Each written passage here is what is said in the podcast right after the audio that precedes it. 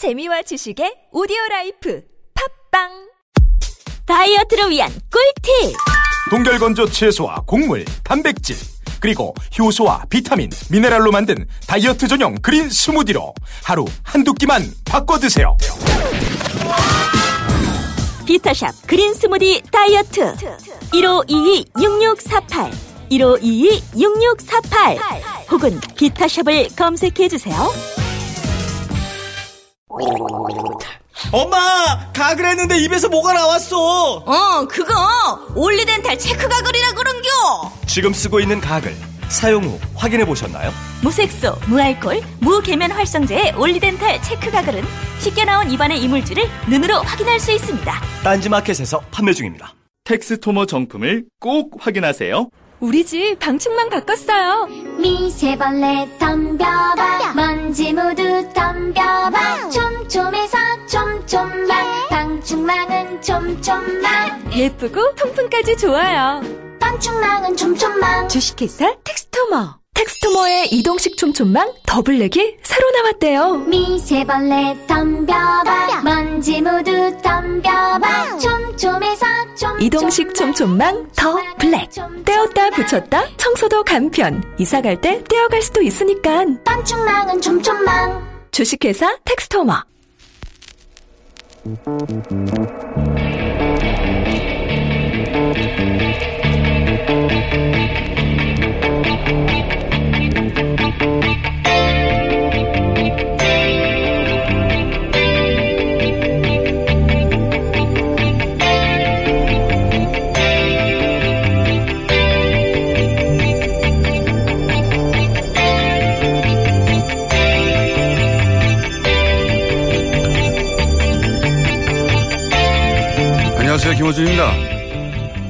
분리독립 투표를 실시했던 카탈루냐는 어제 독립선언을 일단 유예했습니다. 이를 두고 카탈루냐는 실제 독립하게 되면 경제적 손실이 커서 하지 않는 게 낫다는 그런 분석 기사 많습니다. 과연 그렇습니까? 미국도 세금 때문에 영국에서 독립했죠. 그렇다고 미국의 독립은 돈 때문이었다. 그렇게만 말합니까? 식민 지배를 했던 나라들이 항상 하는 말들이 자기들이 지배하는 동안 식민지 경제가 발전했다고 하죠. 식민지 수탈을 위해 만든 인프라를 마치 인류애 때문에 일부러 만들어 준 것이라도 되는 양 말을 합니다. 이 지배자의 시각을 피지배자들이 스스로 내면화하면 식민지 근대화론 같은 게 나오는 거죠. 카탈루냐 문제를 단순히 경제적 문제로 만들어서 그 의지를 폄훼하고 동력을 약화시키려고 하는 게 스페인 중앙정부의 오래된 전략입니다. 이 지배자의 시각을 고스란히 내면화하고 니네 그러다가는 가난이죠. 그냥 자치권 정도만 가지고 적당히 타협하면서 살아. 이러는 게 노예 근성입니다. 그들의 독립은 그들이 결정하겠지만 외신이 대변해주는 강자의 관점대로만 세상을 보지 말고 우리는 우리만의 관점 좀 가집시다. 김어준 생각이었습니다.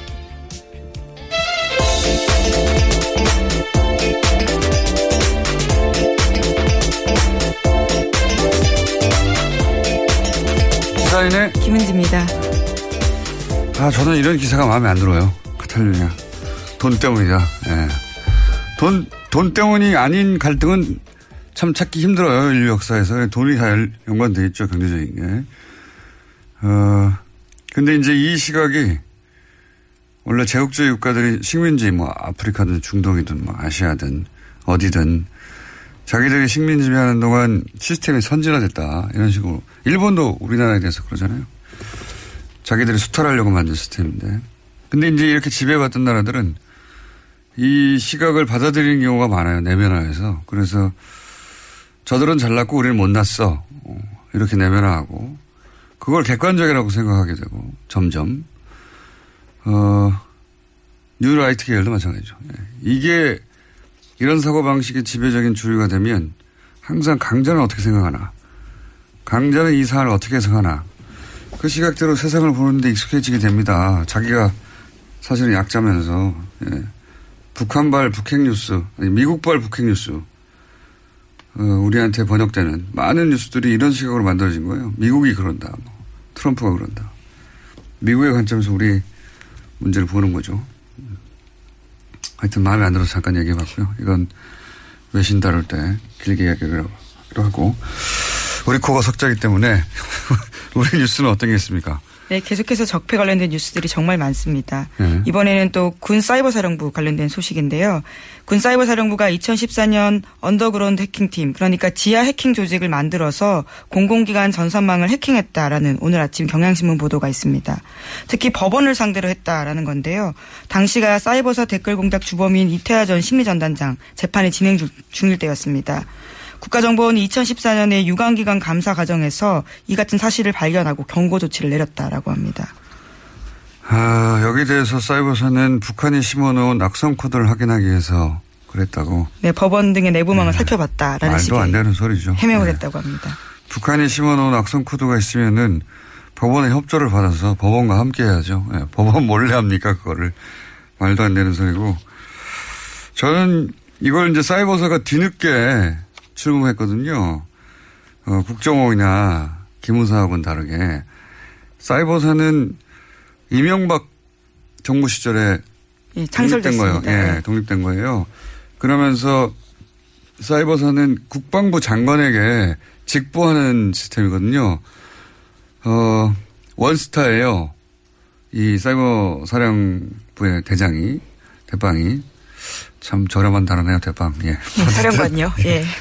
원스타인데, 원스타면 투스타한테 보고하고, 예, 두 개는 세 개한테 보고하고 그럴 것 같잖아요. 여기는 처음부터 만들 때부터, 어, 별은 하나인데, 바로 국방장관한테 보고하게 만들었습니다. 중간에 아무한테도 보고하지 않고. 직속인 거죠, 직속. 직속 기관을 그렇게 만든 다음에 댓글 공장만 내내 했는데, 근데 이제, 이런 정보기관, 뒤늦게 출범한 정보기관이다 보니까, 저, 어, 기관이다 보니까, 저는 국정원과 기무사가 진작에 구축하고 있던 예 그런 해킹망을 뒤늦게 구축하려다가 들킨 거다 라고 저는 봅니다. 네, 그래서 국방부 TF에서도요 관련된 해명이 주- 설득력이 떨어진다라고 보고 정보통신망법 위반 혐의 등을 적용해서 전면 재조사에 돌입했다고 합니다.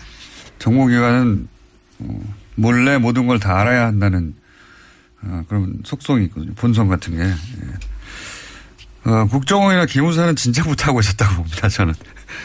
라고 저는 혼자 추정하는 바입니다. 네. 예.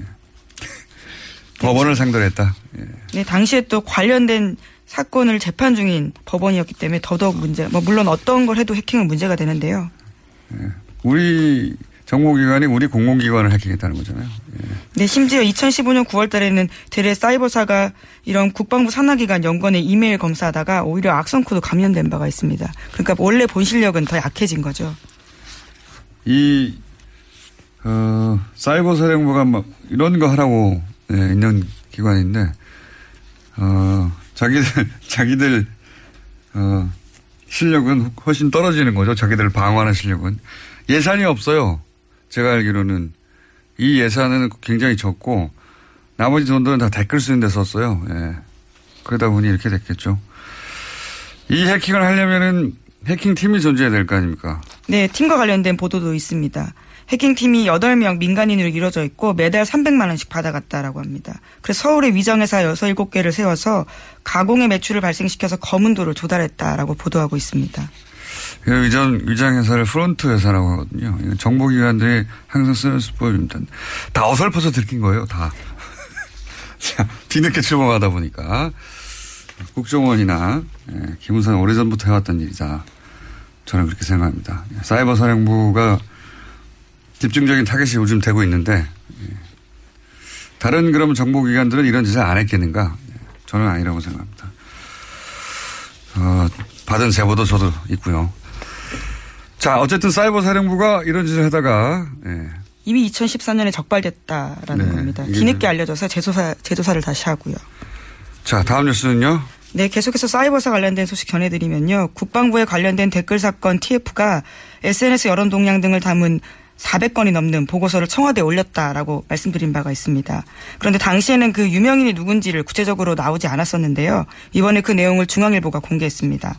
눈에 띄는 이름은 MC몽, 이효리, 이승엽과 같은 유명인들입니다. 김미아 씨, 김재동 씨 이런 분들은 어, 정보기관이 소위 좌파라고 불려서 그렇다고 치고 이분들은 왜 했을까요?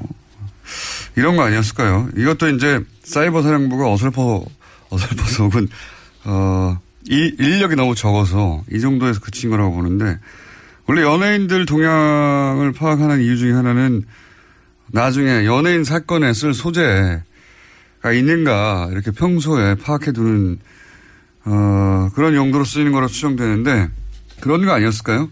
이승엽 씨 지금 야구 선수의 이승엽 씨를 말하는 거죠? 예, 그렇습니다. 예. 네. 김재동 씨하고 친해서 그런가요? 그러니까 왜 여기 이름이 올라갔는지 모르겠는데 군 사이버사가 MC몽 예. 씨는 누가요? 가수 MC몽 씨입니다. 참 재밌네요. 네. 이것도 국정원은 훨씬 더 대규모로 했을 것이다. 라고 저는 생각이 듭니다. 어쨌든, 어, 사이버 사령부에서도 정보기관이 해왔을 법한, 어, 그런 행위들을 다 했네요. 규모가 작을 뿐. 그게 이제 본격적으로 드러나고 있는 중입니다. 다음 뉴스는요? 네, 또 28년간 기무사에서 일했던 수사관이 민간인 불법 사찰을 했다라는 사실을 JTBC에 폭로했습니다. 도청, 미행, 주거 침입까지 했다라는 건데요. 심지어 열쇠 따는 담당이 따로 있다라고도 합니다. 전문 용어로 해정이라고 하는데요. 당사자가 밝힌 바입니다. 또 관련 업무를 하면서 민간인 사찰을 25명 가량 했고요. 또 간첩 조작도 했다라고 폭로했습니다. 간첩 조작. 예, 이게 정말 오래, 오랫동안 나온 얘기죠. 예. 국정원도, 기무사도 여기서부터 자유로울 수 없는데, 어, 이 해정, 어, 열쇠 따는 담당. 아, 이건 저는 할 말이 있습니다, 저도. 저도 제보를 벌써 몇 년 됐습니다. 들은 바가 있는데, 어, 담당이 있다고 해요. 그리고 열쇠 전문가들 있지 않습니까? 전문가들 초청해서 수업도 한다고 해요. 예. 어떻게 열쇠를 따는지.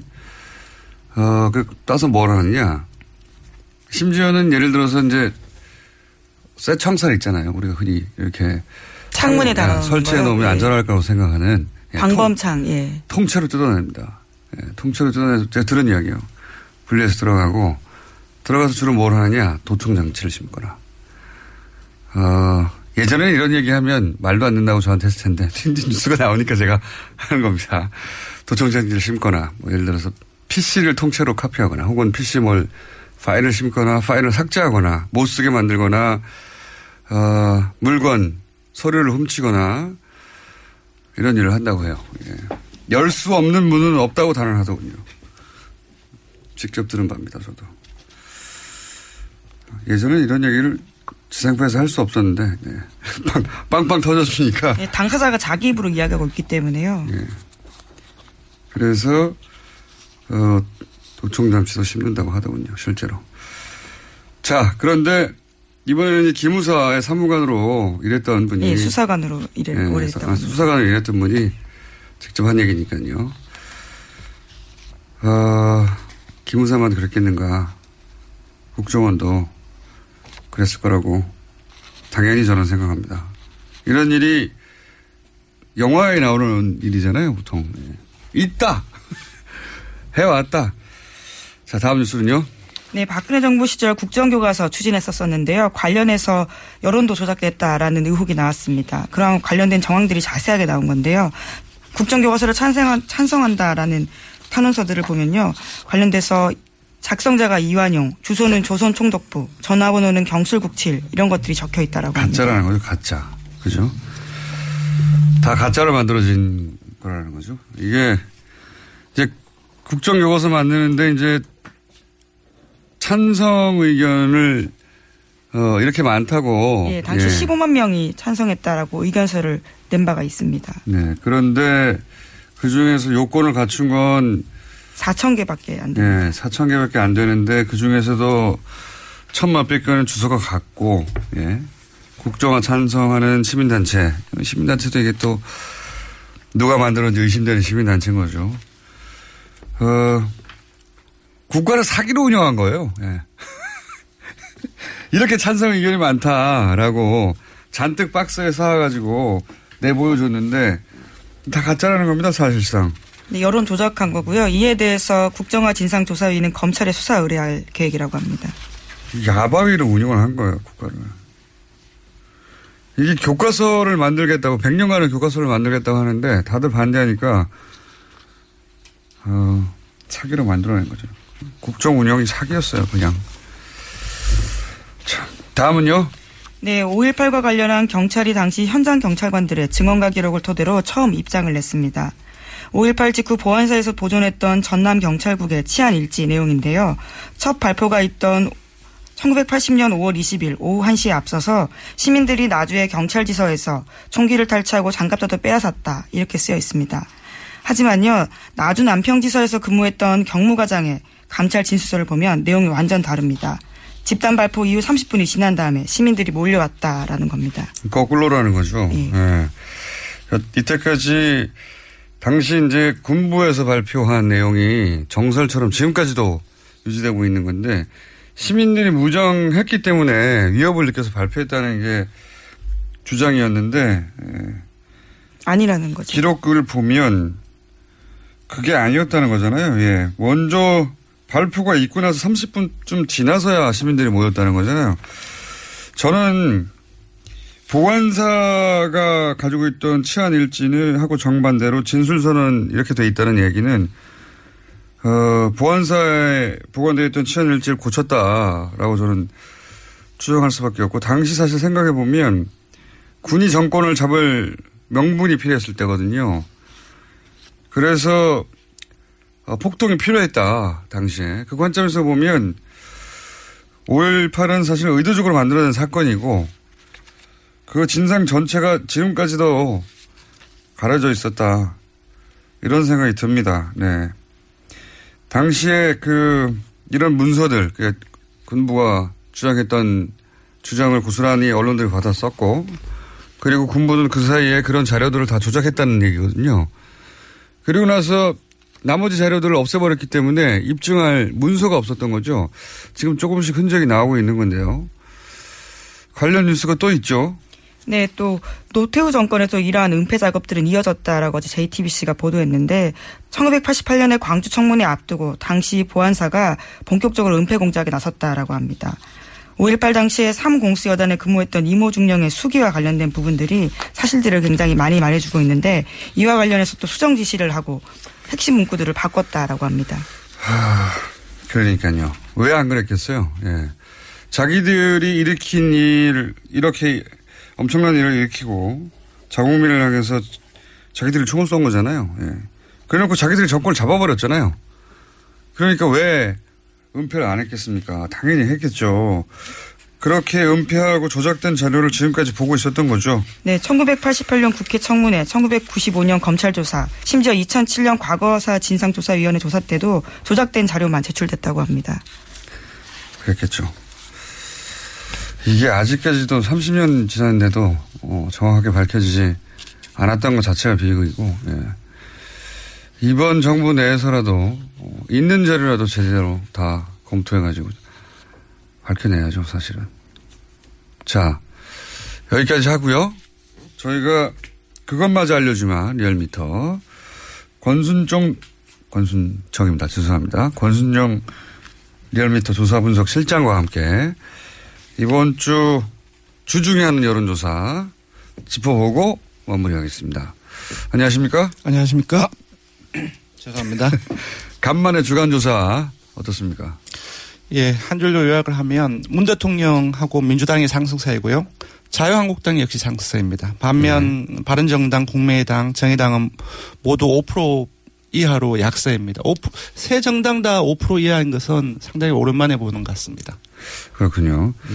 그러니까 이게 과거에 양당 시스템이었을 때처럼 조금씩 조금씩 회귀하고 있다는 건데요. 예. 그렇습니다. 요즘 이제 좀 전에도 이제 소개를 해 주셨지만 MB 정부 적폐청산과 관련해서 그 민주당하고 한국당하고 공방이 계속 그 지속되고 있지 않습니까? 그러다 네. 보니까 양자 대립 구도가 이제 심화가 되고 요번 이제 조사 같은 경우는 진보층, 중도층은 어, 문 대통령이나 민주당으로 그리고 반면 보수층은 한국당으로 결집하는 네. 양상이 이제 이어지고 있습니다.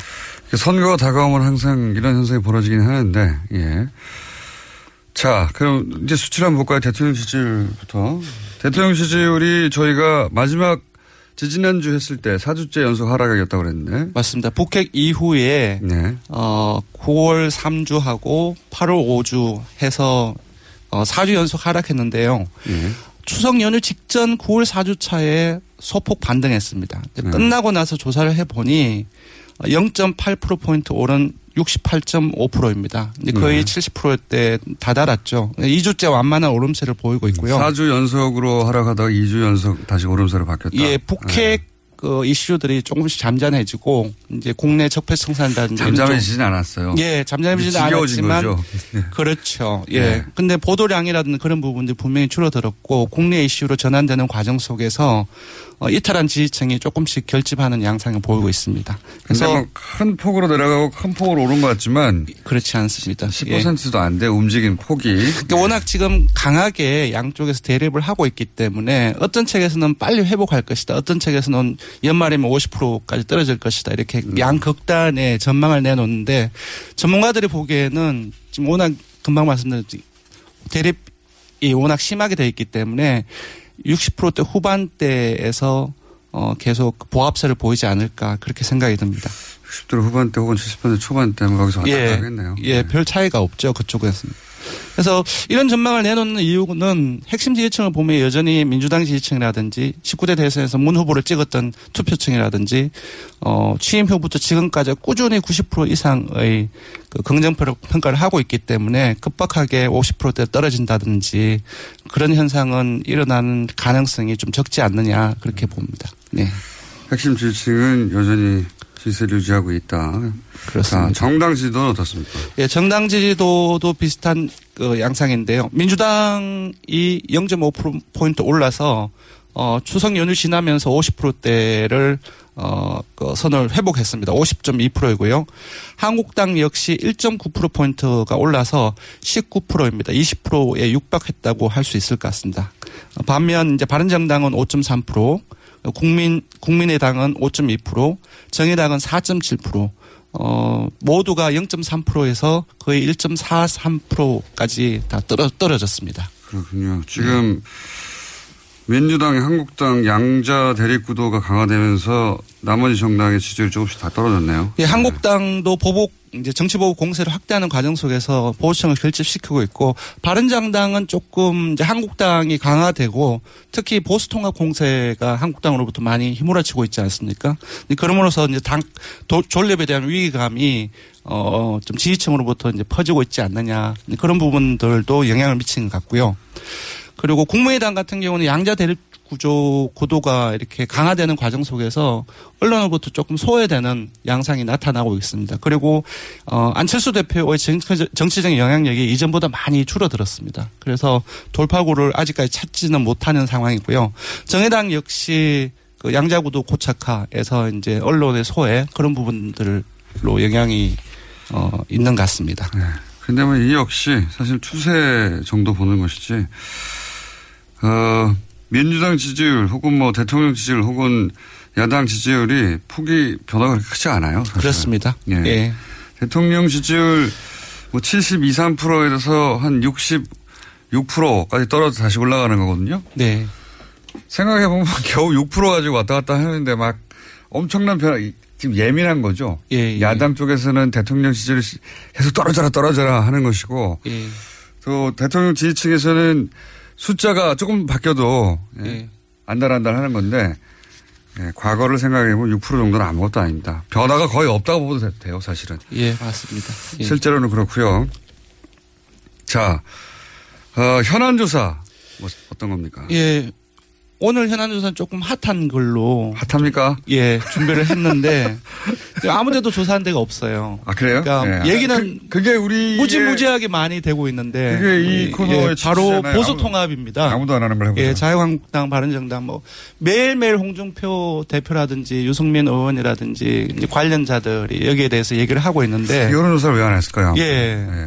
자, 부담이 될 수도 있겠죠. 왜요? 여론조사에 불과한데 하라고 말라도 아닌데 결과가 어때요? 예, 찬성이 22.5%, 음. 그리고 반대가 62.9%. 그래서 한 3배 정도가 반대가 더 많이 나왔습니다. 다른 지역은 전 별로 궁금하지 않아요. TK? 다른 지역은 다들 반대 에, 지지 반대 성향이 더 높을 것 같은데 예. 대구 경북이 어떻습니까? 대구 경북.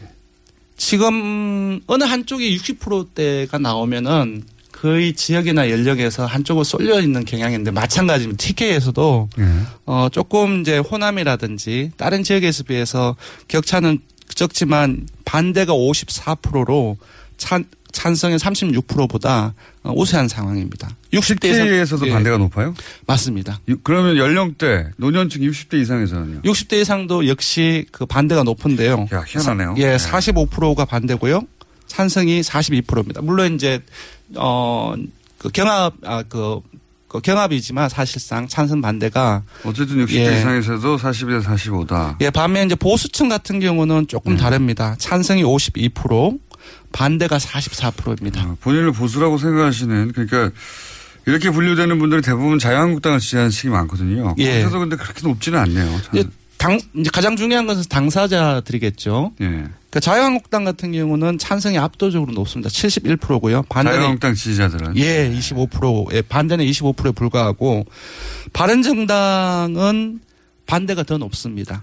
그렇겠죠. 네, 53%이고 근데 생각보다 찬성이 조금 많이 나왔어요. 그러네요. 찬성이 43%이고. 바른정당 안에서 통합파가 있으니까요. 그렇죠. 예. 전반적으로 국민들의 여론은 이 숫자가 말씀 그 알려주듯이 압도적으로 이렇게 반대하는 기류가 강하다라고 봐야 될 것 같습니다. 한국당과 바른정당이 만약에 당대당으로 통합할 가능성은 그렇게 다- 많지는 않습니다만 그렇다 하더라도 산술 합의되지 되지는 않겠네요. 이, 이 정도면은. 그렇습니다. 그 네. 반대 여론은 막- 많기 때문에 통합을 한다 할지라도 일종의 시너지랄까요? 그런 부분들이 어뭐 20대 발생하기는 좀 20%대 힘들지 않겠느냐. 5%다 25% 이렇게 산술 합의되지는 않고 네, 좀 빠져나갈 분들이 있긴 하겠네요. 그렇죠. 네. 어쨌든 대구 경북에서도 반대 여론이 더 높다. 의외였습니다. 결과는.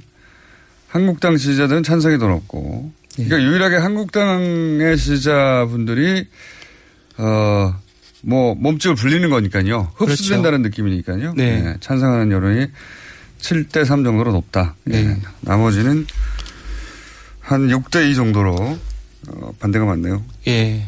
그렇습니다. 민주당 지지자들은 반대하겠죠. 그러면은 보수당의 정- 덩어리가 커지니까. 맞습니다. 민주당이나 정의당 지지층 같은 경우는 반대가 압도적으로 높습니다. 반대가 네. 79% 민주당, 이 정의당 같은 경우는 한 65% 정도. 그거는 남이 예. 잘 될까봐 그러는 거예요. 예, 그렇습니다. 조금 지적을 하셨는데 사실 이 조사의 목적은 통합이 되었을 때 과연 홍준표 대표가 25%를 목표로 한다고 최근에 밝혔는데 과연 20% 5%가 될 것인지 잘 보시면은 그러기는 어렵겠네요. 바른정당이 반대가 53%입니다. 뭐냐 하면은 한 반 정도는 통합된다 하더라도 다른 쪽으로 떨어질 가능성이 높다는 거죠. 반이 다 떨어지지는 않겠지만. 그렇죠. 예. 예. 그 중에서 떨어져 나가는 사람들도 있긴 하겠네요. 그렇죠. 예. 네. 물론 새로 탄생하는 사람들도 생기긴 하겠지만. 네. 지금 여론상으로는 이렇습니다. 네, 여기까지 하겠습니다. 네. 조사 기회는요? 예. 잠시만요. 제가 할까요? 예, 이번 대통령 정당 조사는 TBS 의뢰로 전국 19세 이상 성인을 대상으로 10월 8일부터 11일 나흘 동안 조사를 했습니다. 무선 84%, 유선 16%, 전화 면접, 자동 응답 혼용 방식으로 실시했습니다. 최종 응답자는 2,059명, 표본 오차는 95% 신뢰 수준 플러스 마이너스 2.2%포인트, 응답률은 5.4%였습니다. 자, 어, 두 분 모두 감사합니다. 네. 저 인사 안 했죠? 네, 타임을 놓쳤습니다. 자, 시사인의 김은지였습니다. 감사합니다. 리얼미터의 권순정입니다. 감사합니다. 아, 또 떨어졌어. 너 또 입사 시험 봤어? 아니, 차량용 핸드폰 거치대 말이야. 여러 개 사봤는데 실패의 연속이야. 떨어지고, 시야 가리고, 운전석에서도 멀고, 뭐 좋은 거 없을까? 싼 것만 찾으니까 그렇지. 제대로 된 거 하나 사서 편리하게 쓰는 게 더 낫지. 그런 게 있어? 그럼 있지. one, two, three 할 때 two. 힘 세다 할 때 힘. 투, 힘. 투 힘? 두 배로 힘이 세다는 건가? 네이버 검색창에 투 힘을 검색해보세요. 입니다. 이거 먹고 제가 한번 볼일 봐가지고 네. 바나나 나오는 바람에 원숭이들이 들고 그래가지고 네. 어우 막 몇십 마리가 달라붙어가지고 식겁했던 기억이 있습니다. 아침마다 원숭이를 불러 모으는 미궁 대장사랑이었습니다. 장 실 장실 good morning 화장실. 바나 바나 good morning 바나나. 미궁 대장사랑 건강기능식품 광고입니다. 골반 잡자 바로 잡자 바디로직. 허리 통증 바로 잡자 바디로직. 몸매 교정 바로 잡자 바디로직. 자세가 좋아지는 골반 교정 타이즈 바디로직 검색창에 골반 교정 바디로직 삐딱한 남성 골반 허리에도 역시 바디로직입니다. 바디로직의 효과를 못 느끼셨다면 100% 환불해드립니다. 자세한 환불 조건은 홈페이지를 참조하세요.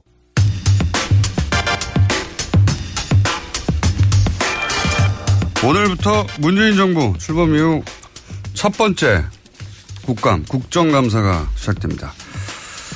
오늘은 여당 더불어민주당의 국감 전략 들어보겠습니다. 네. 어, 앞으로는 야당의 전략도 이어서 들어볼 텐데. 자, 더불어민주당 정책위 수석 부의장 홍익표 의원 스튜디오에 나오셨습니다. 안녕하십니까? 예, 네. 안녕하세요. 홍익표입니다. 자, 여당의 국감 전략을 다는 말씀하실 수 없을 것이고 비밀도 있겠죠. 예. 뭐 바- 숨길 것도 없습니다. 그래요? 예. 아니 전략을 숨길 이유가 없죠. 절, 아. 전략이라는 거는 우리가 하겠다는 목표이기 때문에. 전략은 숨길 필요가 없고 거기 디테일은 이제 그날 가서 예. 터트리는 거죠. 기본 전략이 뭡니까? 그러면 어 저희는 이 저희가 촛불 민심으로 그 정권을 그 저희가 그 여당이 됐지 않습니까? 네. 그런 측면에서 촛불 민심을 받아들인 개혁을 해야 되는 것이 첫 번째 과제입니다. 그래서 네. 저 저희가 특별히 강조하는 세 가지가 이번에는 어 민생 문제하고 그다음에 적폐청산 그리고 네. 어 최근에 불안하게 느끼는 안보 불안에 대해서 저희가 좀 이 국민들을 안심시켜 드린다 이 세 가지인데요. 음. 네. 저는 이 세 가지가 분리돼 있다고 생각하지 않습니다. 어, 일부 보수 언론이나 어, 일부 야권은 보수 그 보수 야권에서 마치 적폐청산을 하는 것이 과거사에 집착해서 민생 문제를 그 저 내팽개치는 거 아니냐 그러니까요. 이런 지적이 있는데 먹고 사는 문제 어, 언제 생길 거냐 뭐 이런 얘기 그, 하죠. 예, 예. 네. 어, 이거는 꼭 그 과거 그 해방 이후에 친일파 청산을 가로막은 논리하고 똑같습니다. 음. 그러니까 그 사실 그 당시에 이제 소위 친일파들이 국가 그 이 관료들의 중심에 있었다 보니까 네. 이 사람들을 그대로 해야 나라 경영을 하지 않느냐 이래가지고 그대로 이 봐주고 넘어갔는데 저는 그렇게 생각하지 않습니다. 어, 적폐청산 자체가 바로 민생 문제 해결이고 안보 불안을 해소하는 그 방, 방법이라고 생각합니다. 즉 과거 문제가 바로 현재 문제와 연관돼 있고 현재 과거와 현재 문제를 바로잡지 않으면 미래로 나갈 수 없고 미래 문제도 바로잡을 수 없는 거죠.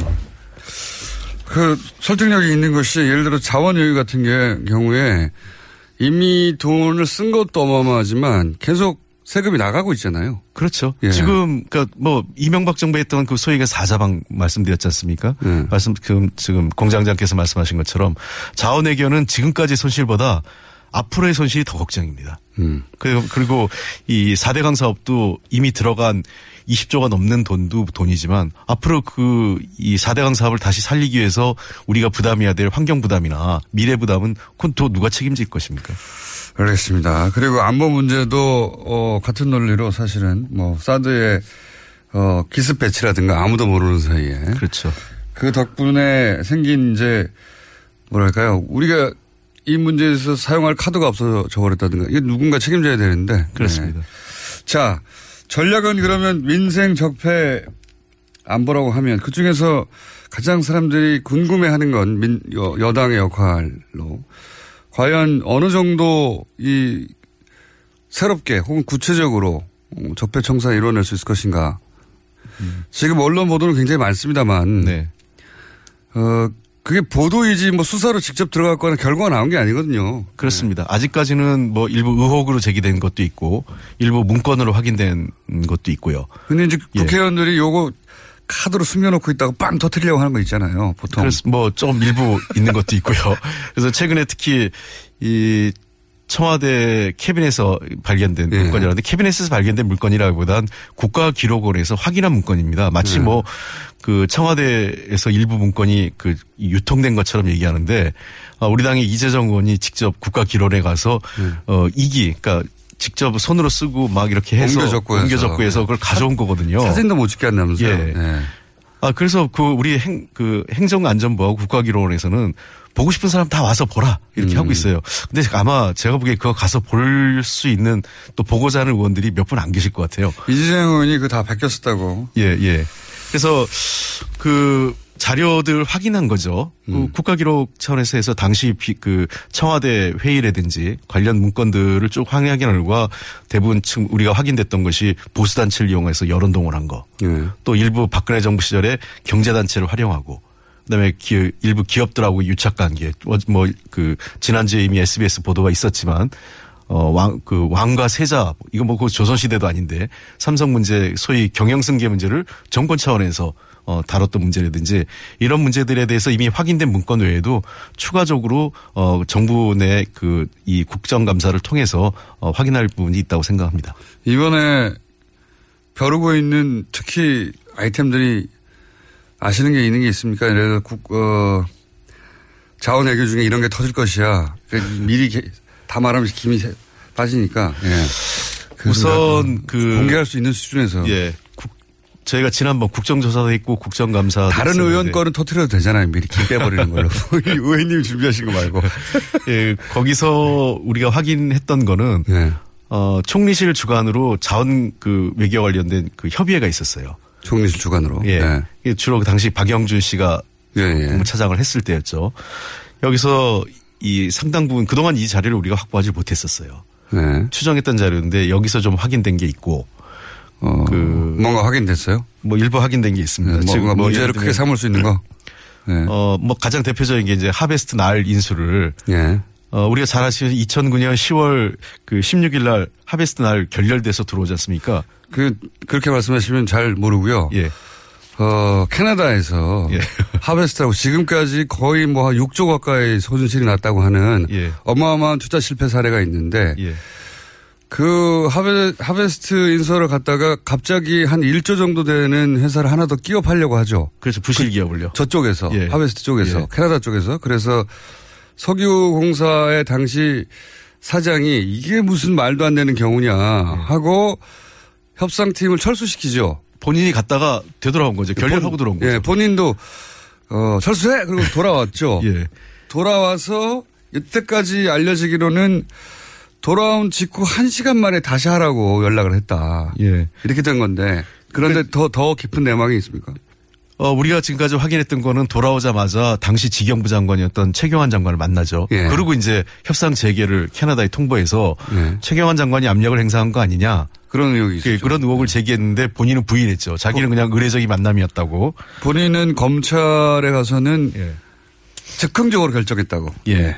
근데 다, 이제 다 안 한다고 하고 돌아오고 나서 비행기 내리자마자 한 시간 만에 즉흥적으로 결정했다. 예.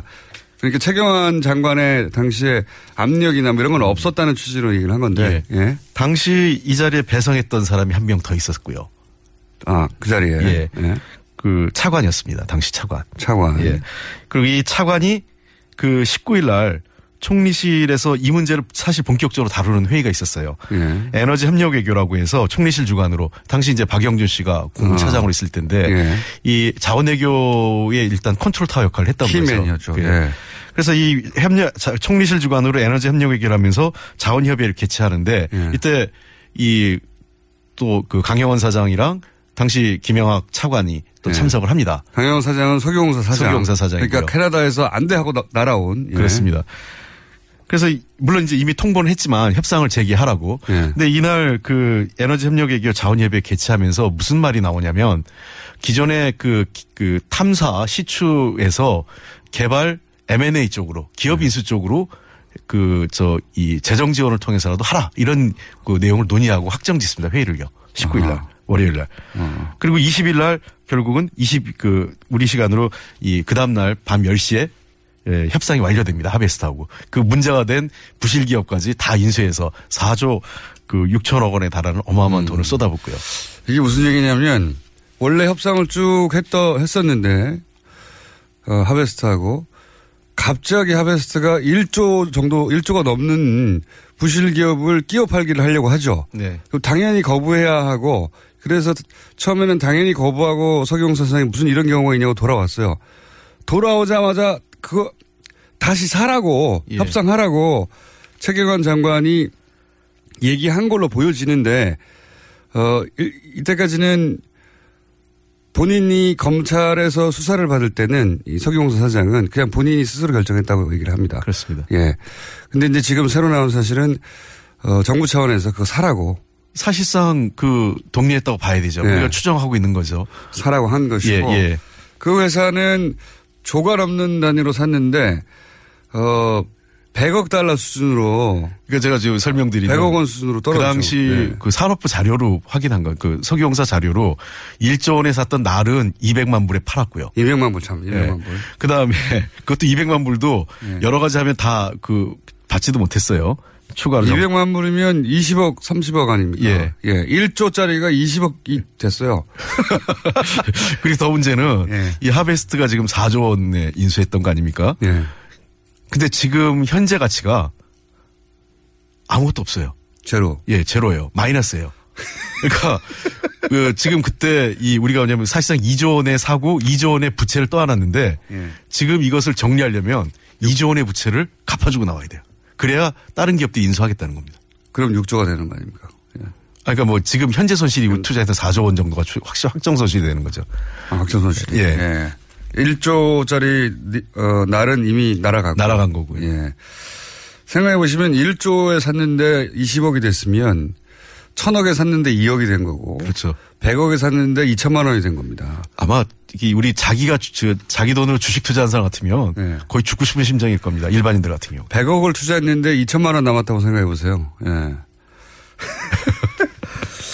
예, 10억을 투자했는데 200만 원 남았다고 생각해 보시고 만약에 집을 10억짜리를 샀어요. 제가. 예. 근데 얼마 후에 그게 200만 원인 게 드러났어요. 그럼 사기를 당한 겁니까? 아니면 뭔가 사기를 같이 친 겁니까? 이게 이게 있을 수가 없는 일이거든요. 얼마 전에 10억짜리 아파트였는데 200만 원이 어떻게 됩니까? 그러니까 이게 예. 지금 저 저하고 공장장이 지금 약간 웃으면서 얘기하지만 제가 전에도 한번 이 비슷한 얘기를 했는데 자원개발 뭐 이걸 다루면은 몇 몇 조 뭐 1, 2천억 이게 너무 작아요. 적은 느낌이 들어요. 예. 그래서 뭐 아 1, 2천 원 손실 보면 그건 뭐 나라 일 하다 보면 이 정도 손실 볼 예. 수 있지 이렇게 생각하게 하게 되는데 너무 많아가지고. 근데 하베스트 날 이거는 정말 우리가 기가 막힌 일인 거죠. 지금 이렇게 생각해 보십시오. 아파트를 10억에 샀어요. 10억인 줄 알고. 근데 알고 봤더니 가격이 200만 원인 거예요. 이 가만히 있을 사람이 어디 있겠습니까 세상에. 에. 그런데 우리 정부는 지금 가만히 있다. 가만히 있었다 이때까지는. 이런 엄청난 일이 벌어졌는데. 이거를 우리가 밝히겠다고 하니까 정치 보복이라고 그러는 거죠.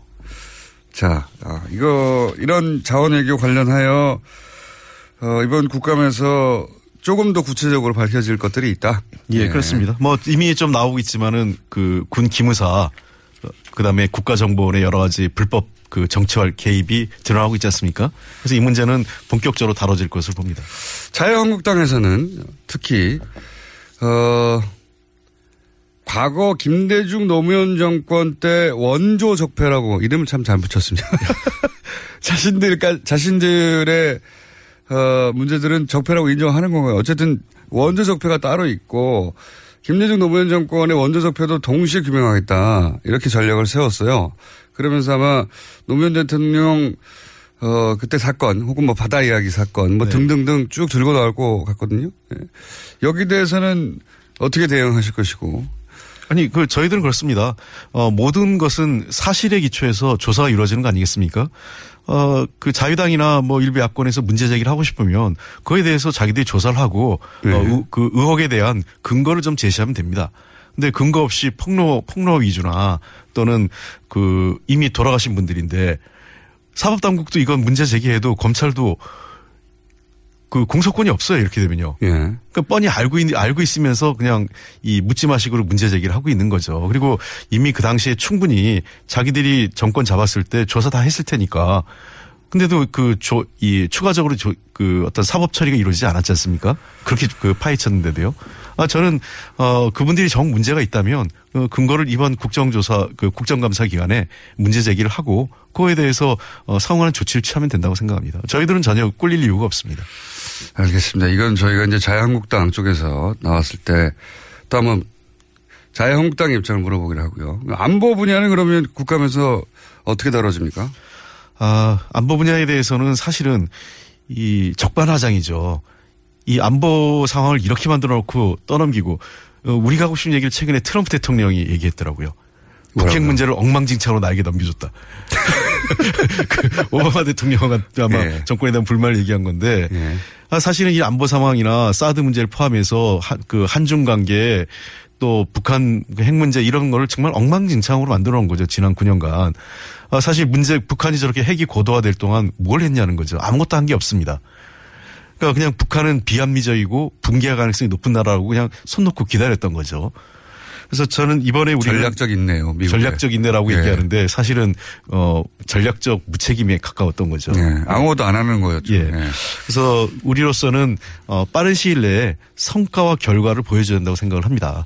어 특히 그이 대통령께서 몇 가지 강조하신 부분이 있는데 우선은 첫째 한반도에서는 전쟁은 절대 일어나서 안 된다라는 거고요. 그다음에 이 북한 핵 문제는 외교적 평화적으로 해결해야 된다는 것이고 또 동맹과의 관계에서 문제를 풀, 풀긴 하겠지만 그렇다고 어 한반도의 어 군사적 옵션은 미국에겐 군사적 옵션이 되지만 우리에는 군사적 옵션을 선택할 수 없다. 이것은 확고합니다.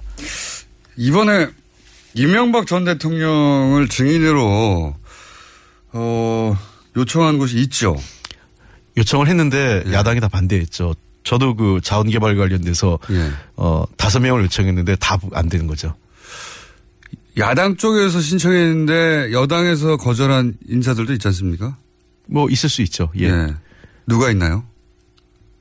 모르십니까? 뭐 대체로 그 상임위마다 예. 어 경우가 다른데 예를 들면 운영위 같은 경우 예를 들면 항상 문제가 되는 게 이제 아, 민정수석에 조국 수석에 조국 예, 수석 예. 나옵니까 안 나옵니까 이번에? 관례대로 하겠다 그러기 때문에 관례대로 하겠다는 건 뭐죠? 지금까지 사실은 그 민정수석이 예. 그저 나온 적이 그 한 두 차례 정도밖에 없었습니다. 문재인 민정수석 시절에 나오지 한번 나왔고 않았습니까? 전해철 수석이 한 번 나온 적이 예. 있었습니다. 다 참여정부 전부 시절이에요. 다 참여정부 시절이었죠. 예. 그러니까 참여정부만 응했어요 그때. 그렇습니다. 예. 그러니까 이- 그, 그 이후에는 현재 수사가 진행되는 사건에 대해서는 예. 사실은 나와서 말할 것도 없기 때문에 어 관례대로 그 민정수석이 나올 때에는 굉장히 엄격한 조건 하에서 나오는 거기 때문에 조국 수석에서 나오나요 안 나오나요? 채택이 됐나요 안 됐나요? 아직은 채택이 안 됐습니다. 아직도요? 예. 예. 뭐 나오- 채택 좀 하면 좋을 것 같은데요. 조국 민정수석은 싫어하겠지만 채택돼서 나와도 그 대응을 잘못할 분은 아닌 것 같은데. 아마 근데 이제 그 야당에서 답변 시간을 안 주겠죠. 그렇겠죠. 예. 예. 답변을 들으려고 부르는 건 아니니까. 예. 아, 궁금함, 그냥 채택하죠. 그렇군요. 조국 수석은 그러면 현재까지 기준으로는 안 나갈 공산이 큰 거군요. 예, 가능성이 높다 이렇게 보고 있습니다. 알겠습니다. 어, 혹시 이번 국감에서 원래 국감 기간 동안 예상치 못한 이제 히트작들이 나옵니다. 네. 그래서 한 두세 가지 정도는 어, 뭐 전국 뉴스화 되고 두고두고 크게 이슈가 되는 것들이 있는데 여당이 준비한 것 중에 그런 사안들이 될 만한 후보들을 보셨습니까 혹시? 이미 이제 이 언론으로 먼저 보도가 되신 몇 분들이 있죠. 그 일단 국방위에서 이철희 의원께서 좀 예. 여러 가지로 자료를 좀 하고 있고요. 미리 뿌리고 계시더라고요. 예. 네. 아, 그게 그 결국은 과거 정권에서 문제가 많았던 곳에서 어 스타가 나올 가능성이 높죠. 우리 음. 당의 입장에서는. 어, 특히 이제 김관진 국방장관 시절에 여러 가지 이 댓글 부대 소위 얘기하는 기무사를 포함한 여러 그 정치 공작들에 대해서 김관진 장관이 이미 보고받은 것은 확인이 되고 있고요. 결국은 김관진 장관이 이명박 정, 이명박 대통령과 어느 정도까지 보고를 했고 관련됐느냐 이게 이제 입증해야 될 문제가 있고. 이때까지 맛보기였던 거죠? 그, 그렇죠. 예. 그 다음에 뭐.